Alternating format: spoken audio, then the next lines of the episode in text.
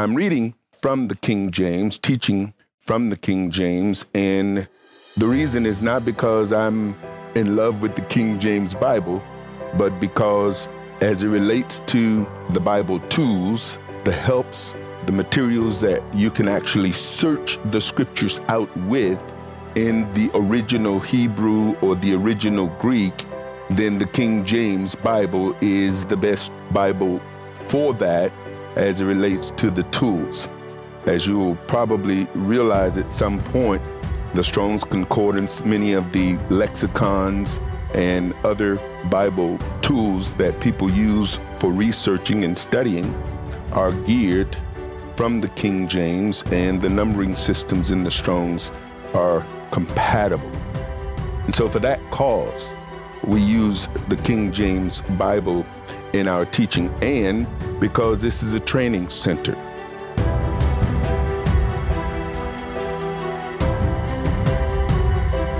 Shalom, Saints, and welcome to our verse by verse study of the Gospel according to John. I'm your host and teacher, Arthur Bailey. From the time of Moses up until the time of Yeshua, the people of Israel were looking for the one that Moses and the prophets spoke about. This prophet, the Almighty was going to send, the children of Israel must Shema. Yeshua spent the bulk of his ministry speaking to people who supposedly had the word, but were following the traditions they had been taught as the word. The people had eyes but could not see, and ears but could not hear. They couldn't see the Messiah who was standing in front of them because their religion, their teachings, their traditions blinded them to the truth of what is actually written. The message title in this podcast is The Bread of Life, the Word of God. So let's study.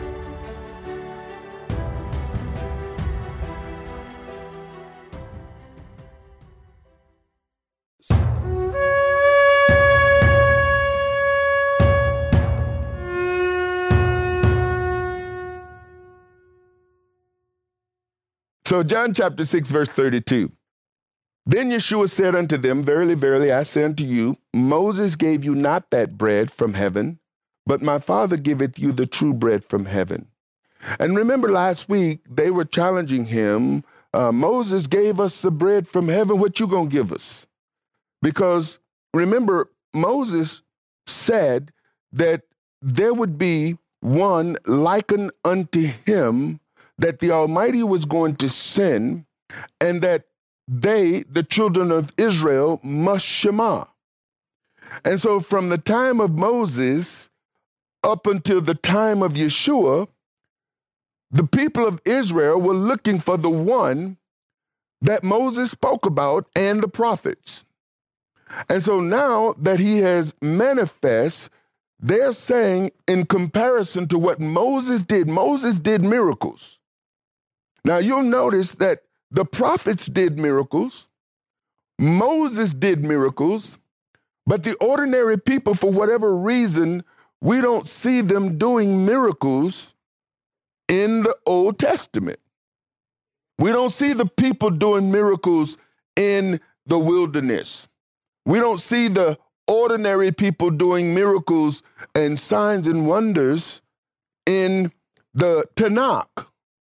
However, the prophets were ordinary people. You see how I just sneaked that in on you? the prophets were ordinary people, those who were called by the Almighty, had the ability to hear his voice, had the ability to perform miracles, to be led by the Spirit, to see and to do things that other people only marveled at. Now remember, when Jehovah brought the children of Israel out of the wilderness, he desired to speak to all of his people. But the people in the wilderness decided they didn't want him talking to them, they wanted him to talk to Moses. They put a middleman between them and the Almighty. Very much like people do today in the religion, in churches, putting a middleman. People would much rather have somebody between them and the Almighty than to have direct access to the Almighty for some reason. And I have to tell you that people have tried to do that to me. and I've had to resist. There are people, I listen to stories of individuals in their relationship with their church, their relationship with their preacher, their re- relationship with their rabbi, their relationship with their bishop, and I'm I'm astonished that there are so many people in religion that don't move or do anything without the permission of the bishop, without the permission of the rabbi, without the permission of the elder, without the permission of the apostle, without the permission of the father, without the permission of the priest. And there are people who want to put somebody between them and the Almighty who is going to tell them what the Almighty is saying as if they can't hear from the Almighty for themselves. Now, understand that Father did put order there is an order by which he does things. There is a hierarchy by which he institute his way and his plan in the earth. In this particular passage, the people are looking to Yeshua like their forefathers looked to Moses. But remember now, remember this the forefathers frustrated Moses. The forefathers caused Moses to be so frustrated to where Moses disregarded what the Almighty said to him when he said, Speak to the rock, and he hit the rock. Why? Because he was frustrated with the people. It's a dangerous thing when you are between the people and him. Father's jealous. He will give his apostles, prophets, evangelists, pastors, teachers instructions to give to the people, but not for the people to look to the apostle, prophet, evangelist, pastors, and teachers. That's the work of the Holy Spirit. Now, there are people who have the Holy Spirit who don't feel as if they need to test the Spirit or be tested by them who also have the Spirit. The Bible tells us that when Father spoke concerning the prophets, especially in the congregation among believers, he says, If there be prophets among you, let them speak one at a time. Let the others judge. We are supposed to test the Spirit. How do you know if the Holy Spirit is leading you? What do you use to test Him by? His Word. And that's what we're going to be talking about today. So Moses was frustrated by the children of Israel. And here it is the children of Israel is trying to frustrate Yeshua. But see, Yeshua got something for him. For the bread of Elohim is he which cometh down from heaven and giveth life unto the world. And so here in John chapter 6, starting in verse 32, and John chapter 6, verse 33, we see some things going on here that you may not necessarily be aware of. Yeshua spent the bulk of his ministry speaking to people who supposedly had the word, but were following the traditions they had been taught as the word. See, people who are on the grace kick don't even really understand grace. They see it as some magical formula that releases them from any responsibility. As if Father has done it all and they don't have to do nothing. All they have to do is receive and believe, and that's it. And this is where most grace people are in their thinking because the moment you try to put some responsibility as it relates to the word, they don't feel that they have to do anything concerning the word because Father has already, through Jesus, Yeshua, paid the price, and anything that they do to add to that would be neglecting the finished work of the cross. Let me tell you something. Your works is what brings glory to the Almighty. What works? That's a different teaching. The people were following traditions they had been taught as the word. Have you heard people use what Paul said concerning being nailed to the cross? That's a favorite. Now, Paul was speaking not literally, because we know what was nailed to the cross. If we were to look at the physical crucifixion, there was a placard nailed to the cross. And that placard was in Hebrew, Latin, and Greek concerning the king of the Jews. There was no Torah nailed to the cross. There was no law nailed to the cross. Yeshua was nailed to the cross. But individuals take that and what Paul said and say, okay, Yeshua, the law was nailed to the cross or whatever. It doesn't really make sense, but it makes sense to them. Why? Because that's what they've been taught.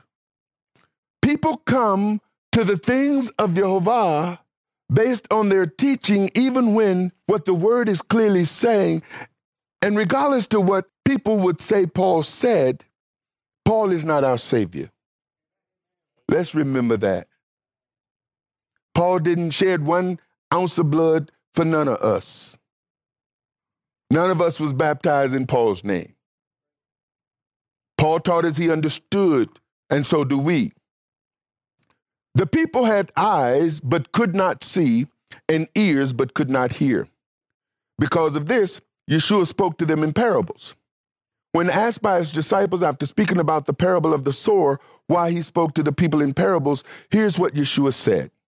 And the disciples came and said unto him, Why speakest thou unto them in parables? He answered them and said unto them, Because it is given unto you to know the mysteries of the kingdom of heaven, but to them it is not given. For whosoever hath, to him shall be given, and he shall have more abundance. But whosoever hath not, from him shall be taken away, even that he hath. Therefore speak I to them in parables, because they seeing see not, and hearing they hear not, neither do they understand. And in them is fulfilled the prophecy of Isaiah, which said, By hearing you shall hear, and shall not understand, and seeing you shall see, and shall not perceive. For this people's heart is waxed gross, and their ears are dull of hearing, and their eyes they have closed, lest at any time they should see with their eyes and hear with their ears, and should understand with their heart, and should be converted, and I should heal them. Now the thing is, is that they were looking right smack dab in the face of the word. They were looking right smack dab in the face of the bread of life, and they could not see. They couldn't see who was standing in front of them because their religion, their teachings, their traditions blinded them to the truth of what is actually written.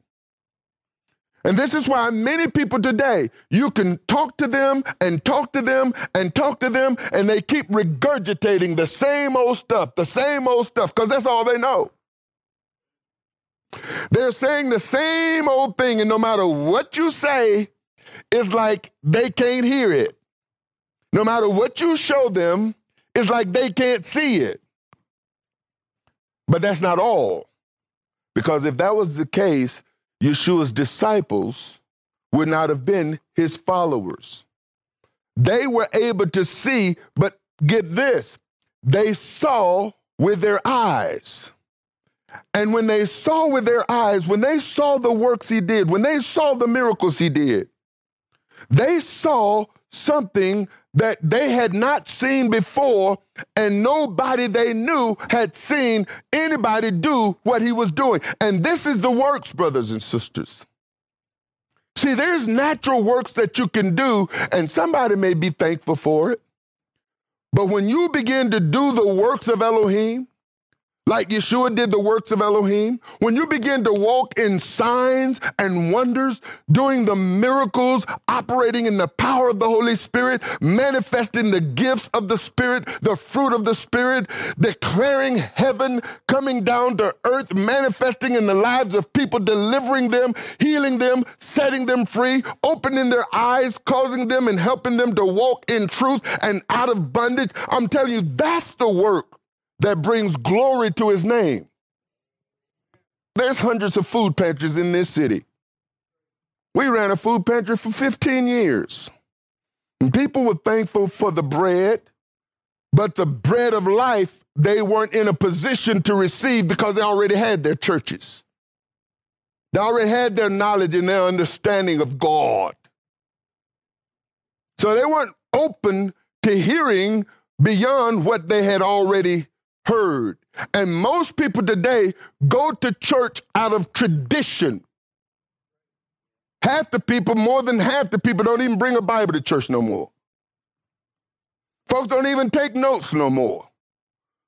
Folks used to buy the DVD or the cassette or, or the eight track. Whatever the ministry had, folks don't buy that anymore. When you listen, when you pay attention, brothers and sisters, and I'm not fussing at you, but I kind of am. When you pay attention to what you gaze on for the majority of the day and what you listen to for the majority of the day, it'll tell you where your heart is. We do quotes and words, and we put them out in our emails. And Father encouraged me to post the first psalm just the first couple of verses. Blessed is the man who walk not in the counsel of the ungodly. You know, the, the counsel of the ungodly is not world in the Hebrew, but the counsel of the world is ungodly. Blessed is the man who walketh not in the counsel of the ungodly, nor sitteth in the seat of the scornful, nor standeth in the way of sinners but his delight is in the law of Jehovah. And in his law does he meditate. How often? Day and night. See, that's a memory verse for you. But then it goes further, say, he shall be like a tree planted by the rivers, and this tree will give fruit when? In season. Won't be like that in, with the wicked. So when we begin to meditate on the word, that means you gotta you gotta have something to meditate, which means you've remembered something to have it. Because see, if you haven't remembered the scripture, how you gonna meditate on the scripture? You can't meditate on something you don't remember. Can you? And if you don't remember the scriptures to meditate on it, I guarantee you, you are meditating during the course of the day. What are you meditating on? Ask yourself these things, brothers and sisters. This is why I've committed myself to the word. Why? Because in dealing with you, I got to deal with you according to the word. Some people say, you know, I heard somebody saying, and it's like, you know what? I don't even engage with fools anymore. You know how I know I'm dealing with a fool? Because they don't want to hear truth. And what is truth? The word. If I'm sharing the truth of his word, but you don't want to hear it, you want to argue with truth with your memory verses from the church then I'll let you deal with the other people. You, you can have fun with them. But I don't have time to be trying to teach a fool. A fool will waste your time. They'll suck up all your energy. They'll suck up all your time. They'll ask questions they aren't even interested in the answers to.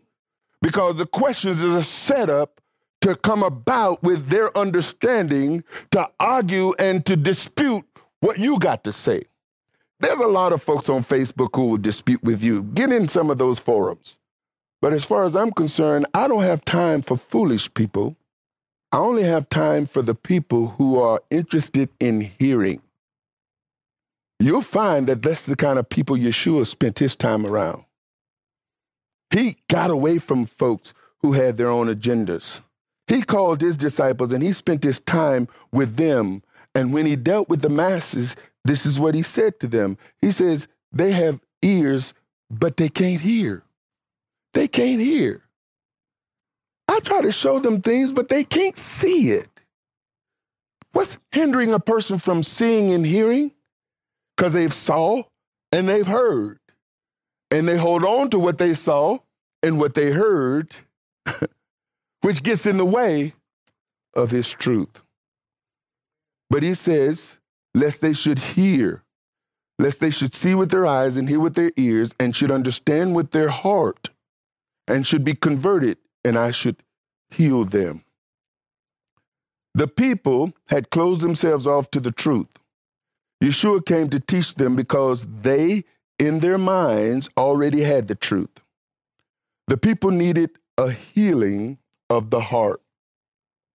In Matthew 13, 16, he says, But blessed are you, speaking to his disciples. So here you see, Yeshua's got these individuals who are following him.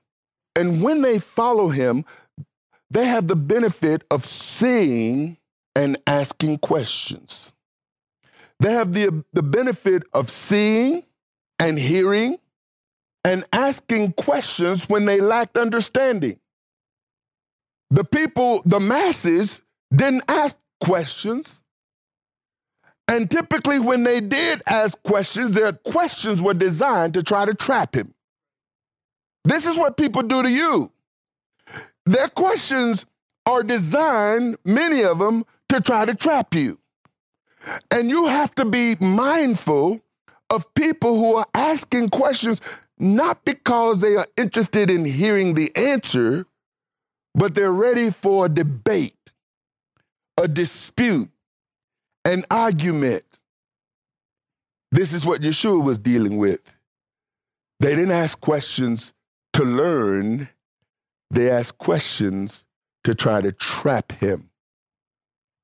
But he turned to his disciples. He says, Blessed are your eyes, for they see, and your ears, for they hear.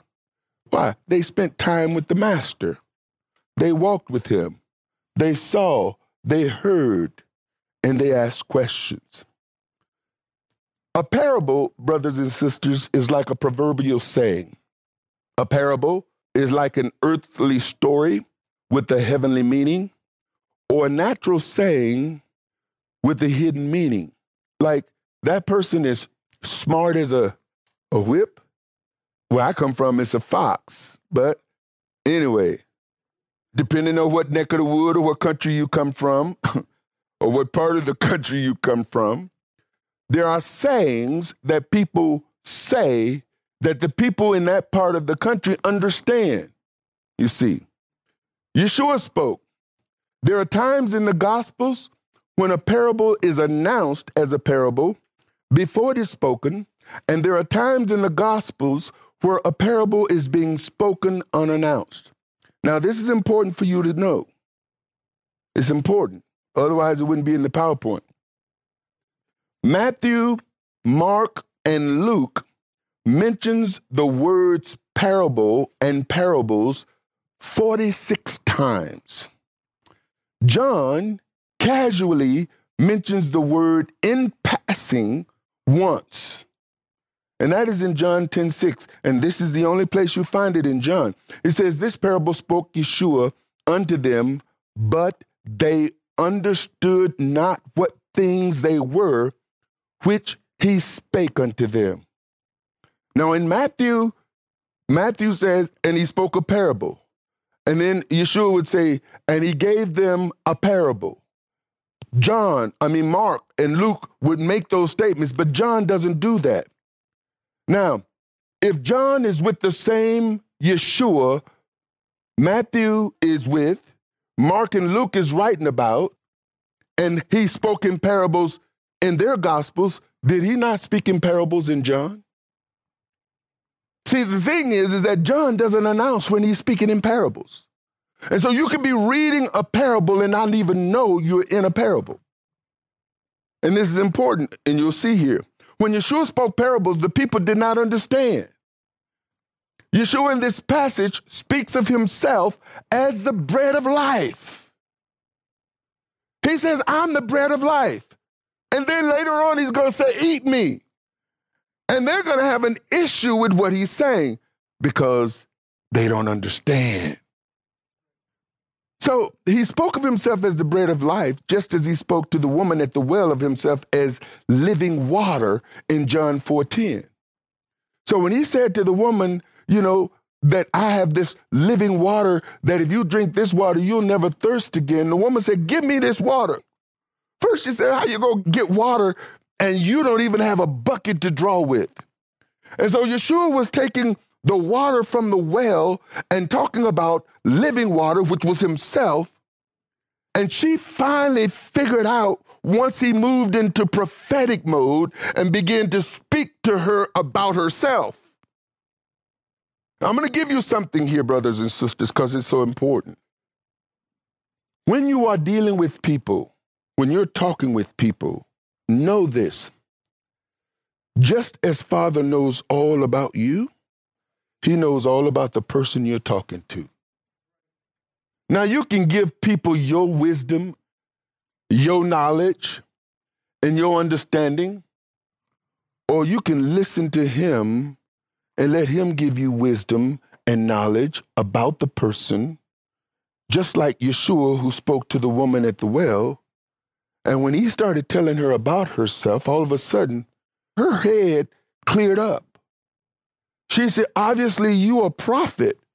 Do you know that you you may not have the title of prophet, but the fact that you can hear from the Almighty, the fact that you can speak for the Almighty, the fact that you're called to be an ambassador, as an ambassador, you are one who represents him in the earth.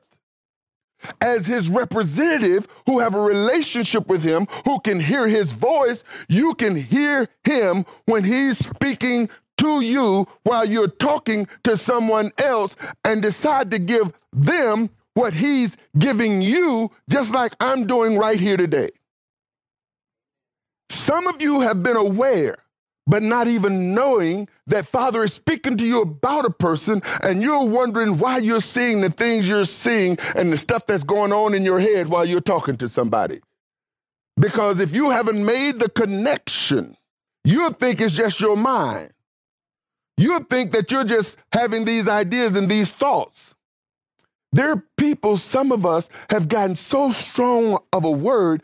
Father says, I want you to speak to that person, and now we got to lay out a fleece. We got to go through all of this to say, you know, if this is you, because I don't want to look foolish. I don't want to be embarrassed. I don't want to be wrong. I don't want to make myself going up to that person and saying something. They don't know me. So we go through all of this mental warfare while Father is trying to reach somebody. Person you just passed could be on their way to rob a bank, on their way to harm somebody, on their way to blow somebody up, on their way to jump off a bridge, on their way to do some mass suicide. You have no idea, but Father knows the person. And let me tell you something you are never any place where Father don't know where you are. Everywhere you've been and everything you've been around, if you are in his plan, in his will, you were in his will and didn't even know it. There's been times when he has wanted to use you, and you recognize after the fact that he was trying to use you, but the moment is past. When you get the idea that he's trying to use you all the time, then you would now hopefully try to be mindful of him trying to use you all the time and try to be in tune with him all the time. Because here's the thing if you are not in tune with Him, you are missing Him. Now ask yourself, how much are you in tune with Him over the course of the day? Then you will conclude how much you miss Him over the course of the day. See, the world and the business of the world. Remember when when Yeshua talked about this sower, he, he gets to the point to where his disciples asked him why he speak to the people in parable. He was talking about the sower, and he was talking about the cares of this world. Some people they hear the word, but then the cares of this world come and just cause them to forget about the word. See, the way I knew the cares of the world was dealing with me is that I spent so much time praying and didn't remember most of the prayers I prayed. Ever prayed in the morning and you're going through the day and your mind is not on the prayers you've prayed? We've prayed, I've prayed, simply going through, just going through the motion. Why? Because I'm a Christian. I'm supposed to pray. I'm a Christian. That's where I was. I'm supposed to read my Bible. I read my Bible, okay. I need to memorize some verses, and I spend my day trying to memorize a verse, but not applying the verse. One of the first verses they taught me to memorize was this book of the law shall not depart out of your mouth, but thou shalt meditate on it day and night, that thou mayest observe to do all that is written therein. Then thou will make thy way prosperous and will have good success. The Baptist taught me this. This book of the law shall not depart out of your mouth, but you reject this book of the law. The Baptist taught me.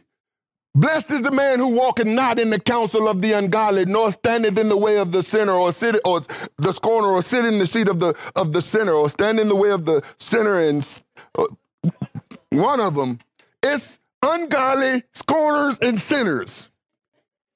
That's for sure. Who standeth not in the way of the sinner, nor sit in the seat of the scornful, but his delight is in the law. You're teaching me that my delight is supposed to be in the law, but teaching me that I'm not under the law. How can my delight be in something I'm not under? How can my delight be in something that I'm not even supposed to be keeping? I'm being taught things to do that has no bearing on what I'm being taught to believe. It's unfortunate. So the woman at the well, she got it. But what got her, see, she was having a normal conversation with Messiah until Messiah told her to go get her husband. he just changed a little bit of the conversation and started ministering to her by the Spirit. And the woman said, Oh, I see now I'm I'm not dealing with some just any ordinary thirsty Joe. this is a prophet. And she transitioned into spiritual questions that caused her to realize because he spoke to her from the Spirit. This is how we have to interact and commune when we're dealing with people. Verse 34, I need to move on, I'm so far behind. Then said they unto him, Lord evermore, give us this bread. And Yeshua said unto them, I am the bread of life. He that cometh to me shall never hunger, and he that believeth on me shall never thirst. But I said unto you that you also have seen me and believe not. Now, the people saw Yeshua with their eyes and heard Yeshua with their ears, but they did not believe. All that time, verse 37, all that the Father giveth me shall come to me, and him that cometh to me I will in no wise cast out. For I came down from heaven not to do mine own will, but the will of him that sent me. Verse 39, and this is the Father's will which has sent me, that all of which he hath given me, I should lose nothing, but should raise it up again at the last day. And this is the will of him that sent me, that everyone which seeth the Son and believeth on him may have everlasting life, and I will raise him up at the last day. It is these words that Yeshua spoke that John referenced in the opening chapter of his gospel when he wrote these words. He says, Many, but as many as received him, to them gave he power to receive him are the people who saw him, who saw him but received him. And you're going to see why these words are so important here in a moment. But as many as received him, to them gave he power to become the sons of Elohim, even to them that believe on his name. There is the natural human name of Jesus, Yeshua, and there is the spiritual, parabolic name of Yeshua. Emmanuel. How many of you have ever called Yeshua or Jesus Emmanuel? Only when you've read the Bible. Most of you. What does Emmanuel mean? Now, notice what Matthew says. Matthew says, Behold, a virgin shall be with child and shall bring forth a son, and they shall call his name Emmanuel, which being interpreted is God with us, or Elohim with us. Now, get this. They shall call his name Emmanuel. There is not one reference in the New Testament where anyone called him Emmanuel. Not one. See, those are natural words, but the implication is they shall call his name Elohim with us. In other words, when they call him, they are recognizing, they are recognizing that Elohim is with us. It's not so much a name as much as it is a presence. You see, that's spiritual. Now, Revelation 19:13 says, "And he was clothed with a vesture dipped in blood, and his name is called the word of Elohim." You see this? There is not one reference in the New Testament where anyone called Yeshua the word of Elohim. But just because the people didn't know don't mean he didn't know who he was. He knew who he was. What was he? He was and is Elohim with us, the word of Elohim. So, how is Elohim with us? As the word. As the word. When I was in church, they used to say, listen, you want to hang around Christians. You want to be in fellowship with, with like minded believers. So, what will we do? Well, if some like minded believers got together and wanted to play poker, you're in fellowship with believers. And if you're playing poker with believers, he's in the midst of you. Like minded believers want to go on an excursion to Las Vegas. We don't want to go with heathens, we want to go with the brethren. So the brethren take a trip to Las Vegas. And while they're in Las Vegas, because they are gathered together, He's in the midst of them. It don't work that way. See, what it means is when he's in the midst of us, that means his word is in the midst of us.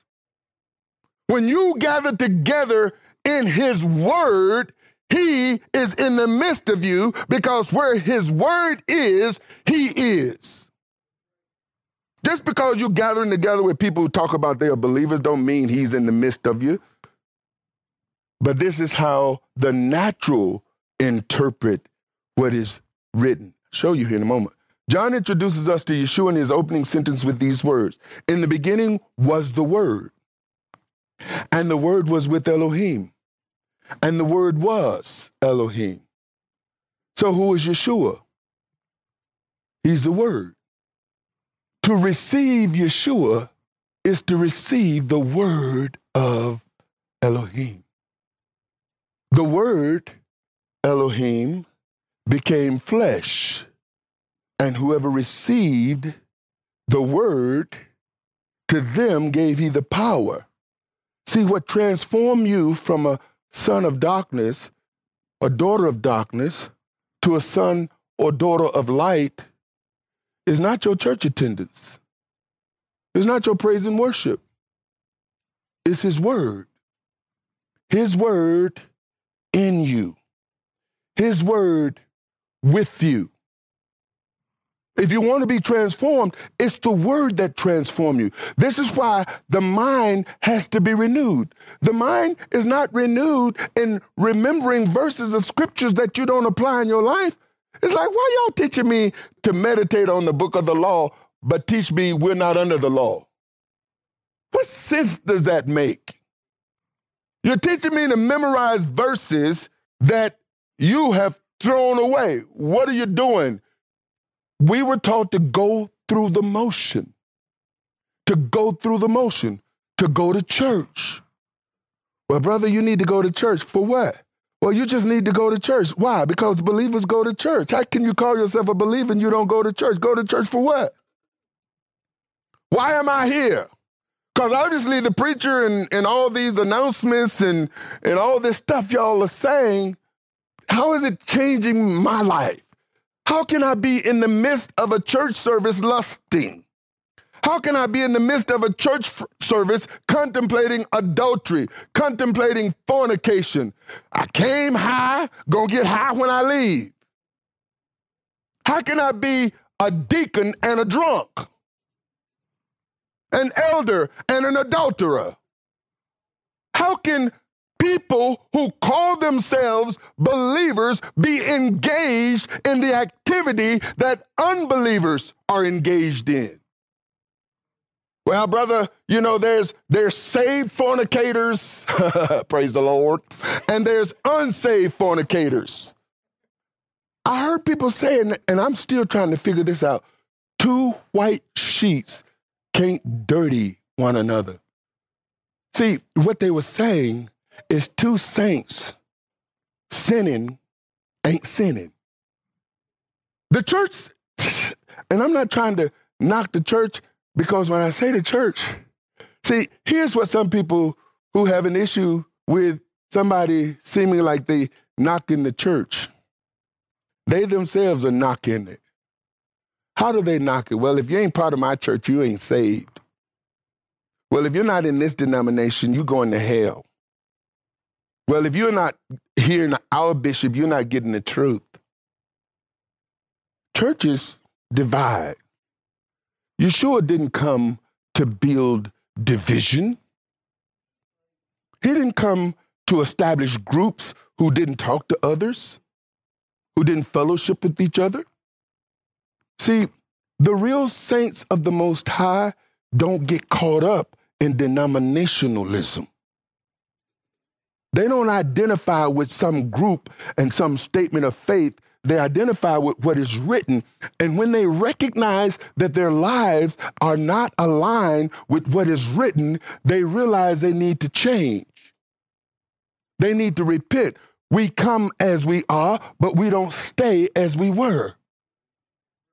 There is a growth.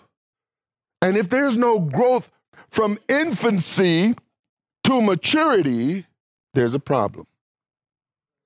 If you're still telling them same old sad stories and jokes, you know, testimony that you had 20 years ago? Is there any new movement? What has he done for you lately? What has he done in you? What has he done through you? How has he used you? Are you even available to be used? The Jews then, verse 41, murmured at him because he said, I am the bread which came down from heaven, verse 42. And they said, Is not this Yeshua, the son of Joseph? See, here they trying to attribute some natu- natural identification. And by contributing, see, there are people who will try to keep you in the natural. They won't let you walk in the spirit. You start talking about spiritual thing and they want to change the subject. Their conversations is all about the natural. They want to talk about their children, their grandchildren, and that's wonderful. You know, I was watching, I'm about to get in trouble, but I'm going there. People have to be careful that they don't find themselves getting in the way of the Almighty. I was saying to some folks, you know, you got mama, she got a 30 year old boy and she calling the, the boy her child. It's like, really? Her baby. It's like, really? See, I'm going to tell you, parents, and this is hard.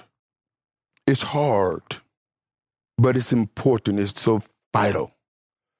We are given these children for a period of time to put, to instill his word, his commandments in us.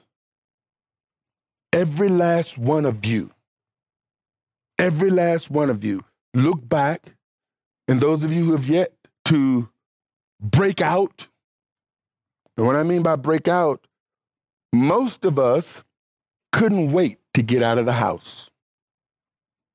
Most of us couldn't wait to leave. Most of us couldn't wait until we got of age. Some of us ran away. Some of us wanted to get married early. We just wanted to get out from underneath the rules of our parents. Today, children ain't trying to get away. They want to stay and openly defy.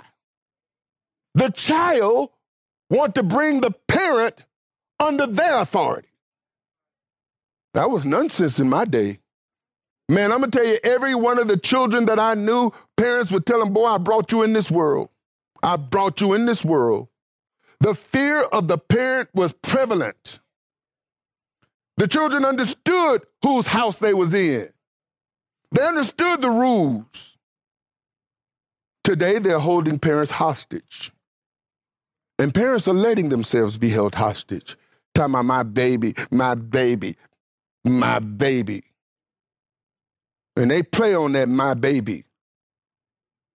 You better learn. You have a window of time to instruct that child, to infuse in that child the word of the Almighty, to teach them the fear of the Almighty, because it used to be at some point they were leaving. Now, it's like they don't want to keep his commandments staying up in your house.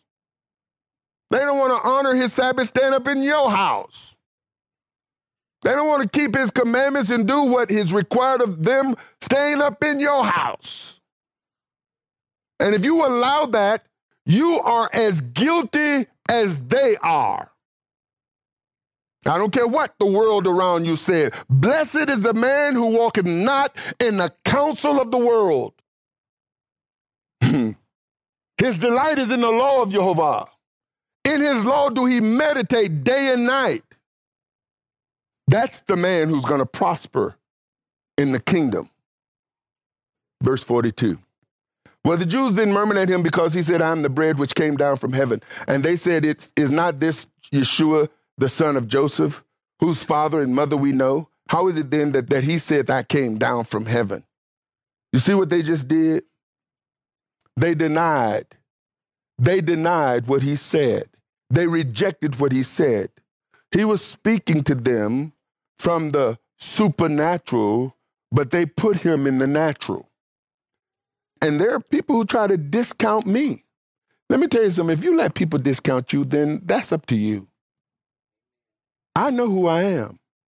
And the sooner you embrace who you are, the quicker you're going to be able to deal with the pushback. I had to learn something. My father, and I assume his father and other fathers back in the day, understood. See, parents back in my day weren't trying to be their children's friends, they were too busy being parents. They weren't trying to hang out with their children, getting high with their children, dressing like their children, borrowing their children's clothes, wearing the same t shirt we sisters. No, you're not. Parents in my day didn't play with their children. They understood that there was a parent and a child. They didn't mingle the line. Today, that is not the case. And so when you become friends with your child, when you're serious, your child doesn't take you serious because you play with them. And my dad taught me some things. And it's not like he sat me down and he taught me these things. He taught me these things by example. My dad didn't play football with me. He came to my baseball games, but he didn't throw ball and catch and, and all that stuff. And, you know, parents today, they want to be good parents and play with their children. And that's fine. That's fine. That's fine. I'm, I'm not knocking that. But what I learned from my dad is I learned work. I learned that if you want to eat, you better work. Now, he didn't quote the scripture, if a man don't work, he don't eat. He lived it. My dad taught me, if you're going to live in this house, you got to bring something to the table. What you going to bring to the table? Don't bring no sassing mouth. Don't bring no attitude. How are you contributing to this family? Because if you're not bringing anything to the table, you dead weight. Now, this doesn't sound like, you know, encouragement. So I'm chopping cotton. I'm picking cotton. I'm mowing lawns. I'm raking leaves. I'm cleaning up at the house. My mama teaching me how to cook, learning how to cook, learning how to do all the stuff because you know what they're training me for? They're training me to leave. That's what they're teaching me. They're getting me ready to leave. And they remind you, you're going to leave. Because when you're 18, you got to go. Now, that sounds cruel, don't it? It does. It sounds cruel. But if you don't take that attitude, you're not training them to leave. And if you're not training them to leave, you're equipping them to stay. That's what you're doing. You're crippling them. You call it love.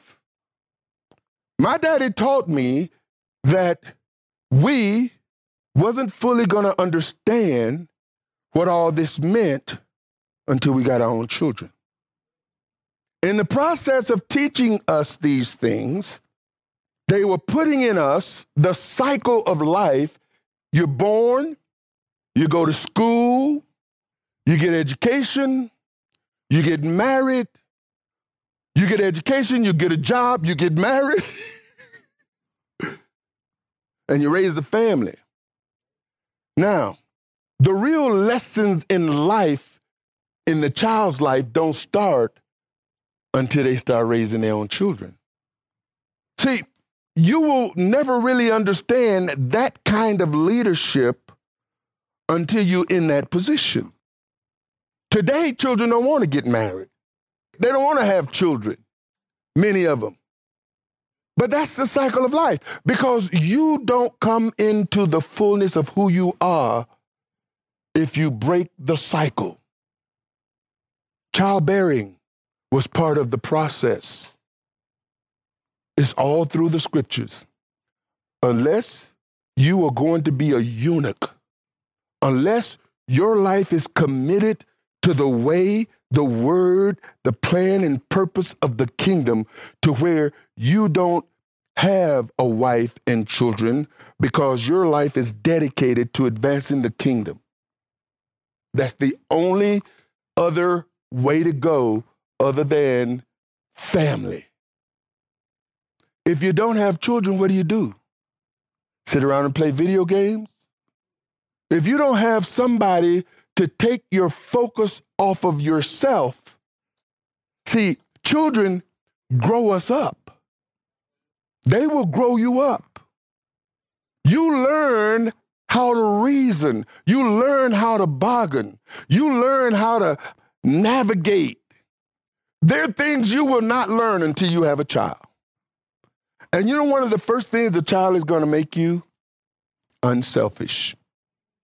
When you got to take your money and feed them.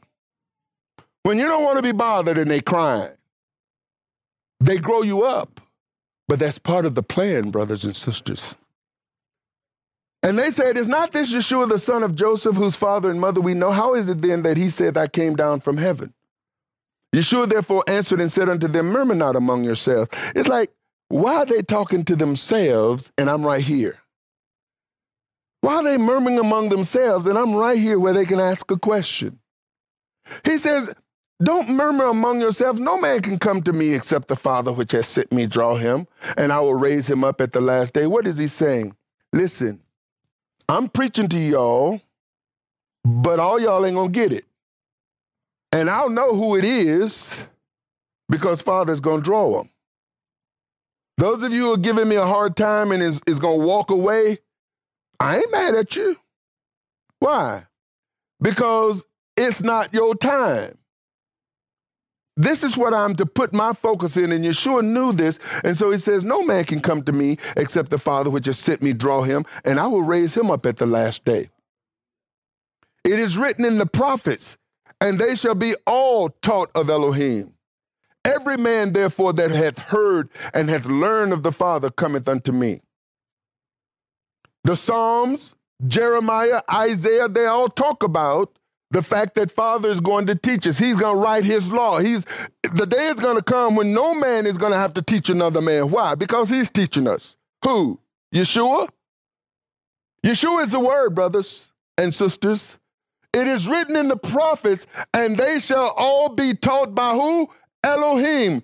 Every man, therefore, that hath heard and hath learned of the Father cometh to me. Why? Because I am his word. Because of your relationship with the Father, you recognize His Word. If you can't recognize His Word that I'm bringing to you, then you're not you're not of His, and I'm not responsible for you. Now I know that sounds tough, but this is Yeshua's walk. Not that any man has seen the Father save he which is of Elohim.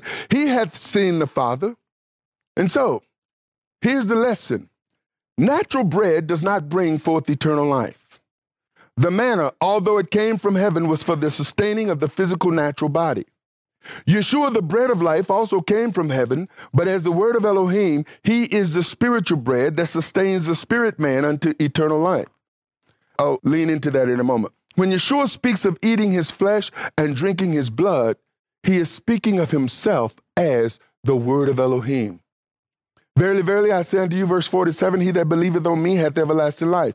I am that bread of life. Your fathers did eat manna in the wilderness and are dead. Natural food is not going to sustain you supernaturally. It is the word which is supernatural that sustains you supernaturally. This is the bread which cometh down from heaven, that a man may eat thereof and not die. Yeshua says, I am the living bread which came down from heaven. And if any man eat of this bread, he shall live forever. And the bread that I give is my flesh. It's my flesh, which I will give for the life of the world. Now, in order for you to understand these passages, you're going to have to look at Yeshua as the Word, not as a person, not the name, but the Word. The Word which became flesh. Don't separate the flesh from the Word that became flesh. To receive the man, to receive the Messiah, is to receive the Word. And so, you know, people want to sing Jesus, Jesus, no other name, Jesus. And that seems spiritual. It does. It has a nice feel to it, warm and fuzzy. It makes you feel like you're part of a true worship environment. But true worship, brothers and sisters, is walking in the Word. True worship is walking in the truth. True worship is understanding that He is spirit and truth. The word of Elohim is grace and truth. When Yeshua became the Word, when the Word became flesh and dwelt among us, what was dwelling among us in the person of the fleshly being? The Word. The Word was in our midst. It's the Word that transforms you. Preaching and teaching don't change you because you can listen to a preacher for an hour and not be changed if the preaching, you know, I'm, I'm listening to some of these guys and they're telling stories. Beautiful stories, inspiring stories. But stories don't change us. See, when I'm standing face to face with the word and I'm tempted to lie, and I remember liars will not inherit the kingdom. But this is not a real lie. This is a little white lie. It's one of those lies everybody tell, and surely Father's not going to hold that against me because I'm I'm telling a lie. You know, it's, it's not one of them kind of lies that you know people going to suffer from. It's it's just a lie that's just going to preserve the relationship for now and smooth things over for a while until I figure out. But it's a lie. Now, if I don't understand the word, where it says liars will not inherit the kingdom, is a little white lie a lie? Is it not a lie? Now, I know that a little white lie is a little different than a bold faced lie. Emphasis. But a lie is a lie. So, what lie is okay with? But does it stop people from lying? What about believers? What about so called saints? See, when a saint lie, the saint don't understand liars will not inherit the kingdom. That's the word. For some reason, for them, there is an exception. Well, that don't apply to me because I'm saved by grace. Hallelujah. Praise the Lord. Really? So because you're saved by grace, hallelujah, praise the Lord, you can lie? Well, it's not a lie, it's just a partial truth. I just left a little something out. So I'm going to tell you when you start look at this from the perspective of how it's given to us, when I'm standing face to face in a situation and I have to make a decision, what is my decision being based on? Am I making my decision based on my knowledge and understanding of what is written? Because if I'm making decisions based on something other than what he said, then obviously I haven't acknowledged him in this. I'm going a different way. I got a better plan than to be going through the word and acknowledging him and filtering my decision through the word. Now, I can't do it if I don't know the word. But yet I'm making decisions. And I'll tell you something, brothers and sisters. If it wasn't for the word, I would have made some decisions. And the only possible beneficiary would be me. I have been forced to make some decisions based on what is written that is contrary to the decisions I would have made if I didn't take into the equation what is written. Our decisions, our decision making should be taken as the psalmist says that, or the, the writer of Proverbs, another memory verse, Trust in Jehovah with all our heart. Lean not to thine own understanding. Acknowledge him in all our ways, and he will direct our path. Memory verse, all it was was a memory verse. Knowing it, but not doing it. Just because I memorized it. Oh, I know the word. I know what the word say, bro. I know what the word says, but I know what the word says, but there's too many buts. You know what the word say, but you ain't gonna do what the word say. That's all. Well, no, no, I don't mean it like that. Well, how do you mean it? Let me stop beating up on y'all. They did not get what Yeshua was saying. Verse 52 The Jews therefore strove among themselves, saying, How can this man give us his flesh to eat? How can this man give us his flesh to eat? See, they didn't know he was the word, but they had the word. They had the word, quote, quote, but they didn't recognize the word. They had the word, but they didn't recognize the word. See, when Yeshua taught what did he teach? He says, Listen, I do nothing of myself. The thing that I'm sharing with you is the thing Father gives me. So if Father is giving him words and they got words, but the words they got don't align with he who is the word and what he's saying, then we got two different words in the mix. That's the reality, folks.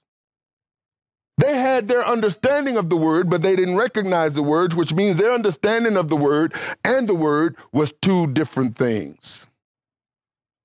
And whether we realize it or not, when we don't incorporate the word in our decision, is he obligated to bless us? Is he obligated to fight for us? Is he obligated to provide for us? No. That's the covenant. You will be my people, I will be your Elohim. My people is going to follow me. My people is going to deny themselves. My people are going to follow this way even to the death of the cross. They're not going to lean to their own understanding. They're not going to trust their way of thinking above my word. They're going to look to me, acknowledge me, seek me, honor me, obey me, abide in me. So they say, How can this man give us his flesh? He wasn't trying to get them to eat his body, he was trying to get them to recognize, I am the word. Then Yeshua said unto them, Verily, verily, I say unto you, except you eat the flesh of the Son of Man. Now, come on, parable. Except you eat the flesh of the Son of Man. You can hear this. See, you hear it now because of the things you've been taught, but put yourself in their shoes hearing it for the first time. But they know who he is. They've already recognized who he is. They know what he's talking about. And he's going to explain it. He says, Except you eat the flesh of the Son of Man and drink his blood. Eat the flesh of the Son of Man and drink his blood. Eat the flesh of the Son of Man and drink his blood. See, some people don't see communion here. They see eating his flesh. Isn't this what he said when he took the bread and, and the wine? This is my body, this is my blood. See, Messiah is trying to get us to live our lives in accordance to the word. Show you, whoso eat my flesh and drink my blood hath eternal life, and I will raise him up at the last day. See, Catholics can deny people communion all they want, but eternal life is not in that cracker and grape juice. It's not in that. You can drink all the wine and eat all the crackers and still be a heathen. I'm a pedophile, a molester. For my flesh is meat indeed, and my blood is drink indeed. The flesh, body, and the blood, the bread and wine, the word of Elohim, Yeshua in the midst, it's all there. For where two or three are gathered together in my name, there I am in the midst of them. Again, when we are gathered together in the word of Elohim, he is Emmanuel, Elohim with us. When we are gathered together in the word, he is Emmanuel. He is Elohim with us. Why? Because his word is right there laid out in front of us, and this is what we're discussing. We're communing together in his word, he in the midst of us having conversation concerning him, learning of him. And then taking the things that we learn when we disperse from one another and apply those things and walk out those things. There's certain things you're not going to see. You're not going to see the miracles, the power of his spirit until you step out and begin to call on him to manifest himself. I can tell you, brothers and sisters, there have been so many times I've been shocked when I stepped out in faith, not knowing what was going to happen, only to see him honor the thing that I stepped out in. And even now, as I continue to go through challenging times and looking around and, and just looking at all of the signs, let me tell you something. The signs are gloomy. The signs are disturbing. It looks like things are bad. But do you know a wicked and adulterous generation look for signs? We don't walk by signs, we walk by faith. the signs around you will tell you, man, things are going bad, things are going south. And all of the, the naysayers and the soothsayers and the purveyors of doom and gloom, do you know that the media has gotten rich, extremely wealthy off of promoting doom and gloom? That's their job. And so if you're listening to the news, I don't care who it is, NBC, ABC, CBN, Fox, you name it. They're putting their spin on it. I look at it to see what's going on, but I know who controls all things. And we have to keep our eyes on him and not let the news tell us what's going on. Because you know as well as I do, all of them lie. They do. Can I tell you something else you may not be aware of? Did you know ABC competes with NBC for ratings? Did you know CBS competes with Fox? They're all competing with each other. For what? For ratings, for viewership, just like Facebook, for likes and views, like YouTube. Why? Because the more the viewership, the more advertising dollars come in, which is what caused the sensationalism. So they present the news in a sensational, straight face way. And the ones who have the straightest face, who can read that teleprompter while they you think they're looking at you talking like they got all this information in their heads without messing up, the better they are at reading that teleprompter and keeping a, a straight face and flowing with that thing, the more money they get paid. They're like actors. That's what they are. That's who they are. The bread of life and the word of Elohim is one and the same. The bread of life is the word of Elohim. Yeshua, the bread of life, is the word of Elohim made flesh. When Yeshua spoke of eating his flesh and drinking his blood, he was speaking of himself as the word of Elohim. I got a few more scriptures. I wanted to try to get all this in without doing a part two because just give me a little bit more time and I'm going to try not to go off track here. Here's what the Revelator wrote In the beginning was the Word. Now, for those of you who don't know, John, who wrote John, and then I know there's some conversations out there, but First John, Second John, Third John, and the book of Revelation is perceived to be the same. In the beginning was the Word, and the Word was with Elohim, the Word was Elohim. And the Word was made flesh and dwelt among us, and we beheld his glory. The glory is of the only begotten of the Father, full of grace and truth. The Word of Elohim, who Yeshua was, is full of grace and truth. The man wasn't full of grace and truth. The man was the Word that became the man. It was the Word that was full of grace and truth. Many separate Yeshua from the Word. There's Yeshua and there's the Word. All I need is Jesus. All I need is Jesus. But remember, He is the Word. You can't have Him without the Word. How can you separate the man, the name, from the Word? He is the Word. For me to receive Him, I got to receive who He is. He is the Word of Elohim. I can't accept him and reject the word, but that don't stop people from doing it. There are billions who have the testimony of Yeshua, the testimony of Jesus, but reject the word of Elohim. In the book of Revelation, John made clear that the word of Elohim and the testimony of Yeshua was separate from one another, but connected to one another. Can't have one without the other. Here it is Revelation 1 2, who bear record of the word of Elohim and of the testimony of Yeshua the Messiah and of all things that he saw. John.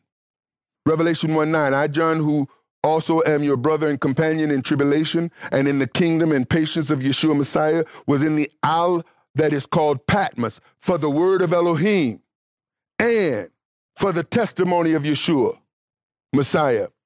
Revelation 6 9. And when he had opened the fifth seal, I saw under the altar the souls of them that were slain for the word of Elohim and for the testimony which they held, the testimony of Messiah.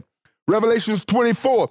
And I saw thrones, and they sat upon them, and judgment was given unto them. And I saw the souls of them that were beheaded for the witness of Yeshua and for the word of Elohim, which had not worshipped the beast, neither his image, neither had received his mark upon their foreheads or in their hands. And they lived and reigned with Messiah a thousand years.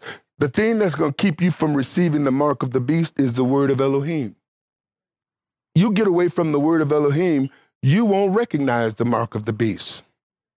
You think it's going to be some dragon, some devil, somebody with a branding iron with 666 that's going to poke you in the head. Folks talking about some chip in their hands or some implant. Folks don't know what the mark of the beast is, the number of man. But it don't stop people from, from speculating and writing books. The only thing that's going to keep you from falling prey to the mark of the beast is the word of Elohim. And if you don't know the word of Elohim, you won't be able to distinguish it from the beast. Because why? The beast is going to be speaking the word twisted. The beast is going to manifest himself as if he is the Messiah. He's going to look just like him. When the enemy, when the devil took Messiah up to that high place and began to talk to him while he was in the wilderness, what did he use? The word. He twisted the word, spoke the word, and Yeshua said, Hey, you know what? I get you. What you're saying is true, but thou shalt not tempt. I know that what the word, he, if I jump off this building, he will give his angels charge over me, lest I dash my foot against a stone. But if I jump off this building, it's because I'll be doing what you say. I know he will catch me. I'm confident that he will catch me. I don't have to jump off the building to know he will catch me. But if I jump, it won't be because he instructed me to do it. It will be because you instructed me and I don't listen to you. So, what was the devil speaking? Devil was preaching the word. And there are people who got these sound bites, scripture, sound bites that don't line up with the whole counsel. They got word that they're standing on. But the people had word when Yeshua came, except their word and he who was the word was incompatible. And that's where a lot of people are today. Again, Yeshua, his name is called the Word of Elohim, Revelation 19 13. And he was clothed with a vesture dipped in blood, and his name is called the Word of Elohim. Wait a minute, I thought his name was Jesus. Wait a minute, I thought his name was Yeshua. Wait a minute, I thought his name was Yahushua. I thought his name was Yeshua. Those are natural terms by which we call him. Those are physical names, just like your name and my name. But he is not the name, he is the word. His name is the word. So to receive his name, oh, there's nothing like the name. Basically, there's nothing like the word. What word? The word that was made flesh. See, before Yeshua became the man, he was the word. The Word existed before he became the man, and he was the Word that existed before he became the man. You get this? He didn't become a Word, he was the Word. Ephesians 6:17, here's another one for you to take home with you. And take the helmet of salvation and the sword of the Spirit, which is the word of Elohim. What do you fight with? You fight with the word, not religious Christian sound bites. From time to time, I speak about the two of me and the two yous, and there's the natural minded me and you, and the spirit minded me, and I'll close with these. Just as our natural physical self needs food, our spirit self needs food. Our natural self man eats natural food. Our spirit self man must be fed spirit food. If we do not feed our natural self man natural food, our natural fleshly self man will waste away and will die. Stop eating, see what happens. If we do not feed our spirit self man food, our spirit man will waste away and do what? Die. Just as we can feed our natural self man natural junk food, you know, people listen to more music than they listen to the word. They listen to music about Jesus instead of listening to Yeshua. And I'm going to tell you something, brothers and sisters, you know as well as I do, what draws you is the sound, the inflection, the beat, the instruments. You take all that stuff away, and what do you got? Words. Take all the music away from the stuff you listen to. What you got? Words. You will find it's not the words for most that inspires them, it's all of the stuff that goes along with the words. Half of the stuff you don't even understand. You ever listen to some of these rappers? You can't even figure out what they're saying. You see. And some of this music, if you take away the the sound, the instruments, the beats, the backup singers, the lights, the bells and whistles, and all you got is a voice, that's all you got. So people's love is not for the words as much as it is all the stuff that makes the words sound pretty. The dragon was not after them that had the testimony of Jesus only. Revelation 12, 17. And the dragon was wrought with the woman and went to make war with the remnant of her seed, which keep the commandments. Who's the dragon fighting? Who's the dragon chasing? Who's the dragon after? Them which keep the commandments of Elohim and have the testimony of Yeshua. Well, what if all you got is the testimony? Dragon said, Oh, you're fine. I got some other people to concern about. You just keep on listening to your music and going to church and doing all your Christian stuff and I'll be back. See, because that's no threat.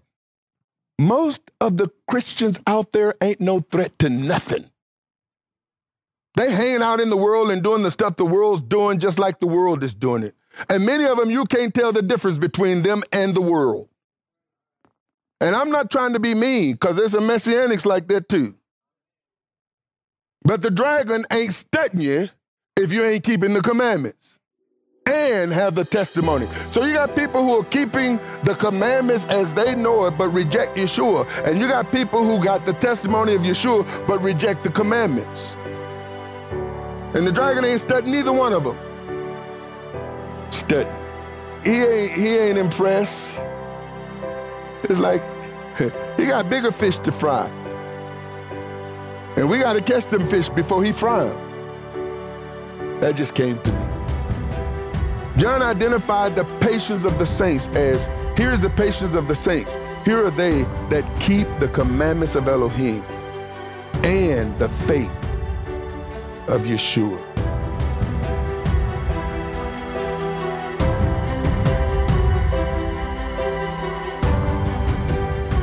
Thank you for listening to our podcast today. You can find more inspirational teachings and download our free ebooks on our ministry website at arthurbaileyministries.com. Please follow us on Facebook at House of Israel Arthur Bailey Ministries, on Instagram at Apostle Arthur Bailey, on Twitter at Apostle Bailey, and you can subscribe to our YouTube page at Apostle Arthur Bailey 1. If you're in the Charlotte area, please come and fellowship with us. We'll do our best to make you feel right at home. Our address is on our website at the About link under Contact Us. Again, thank you for joining us, and until next time, Shalom, Saints.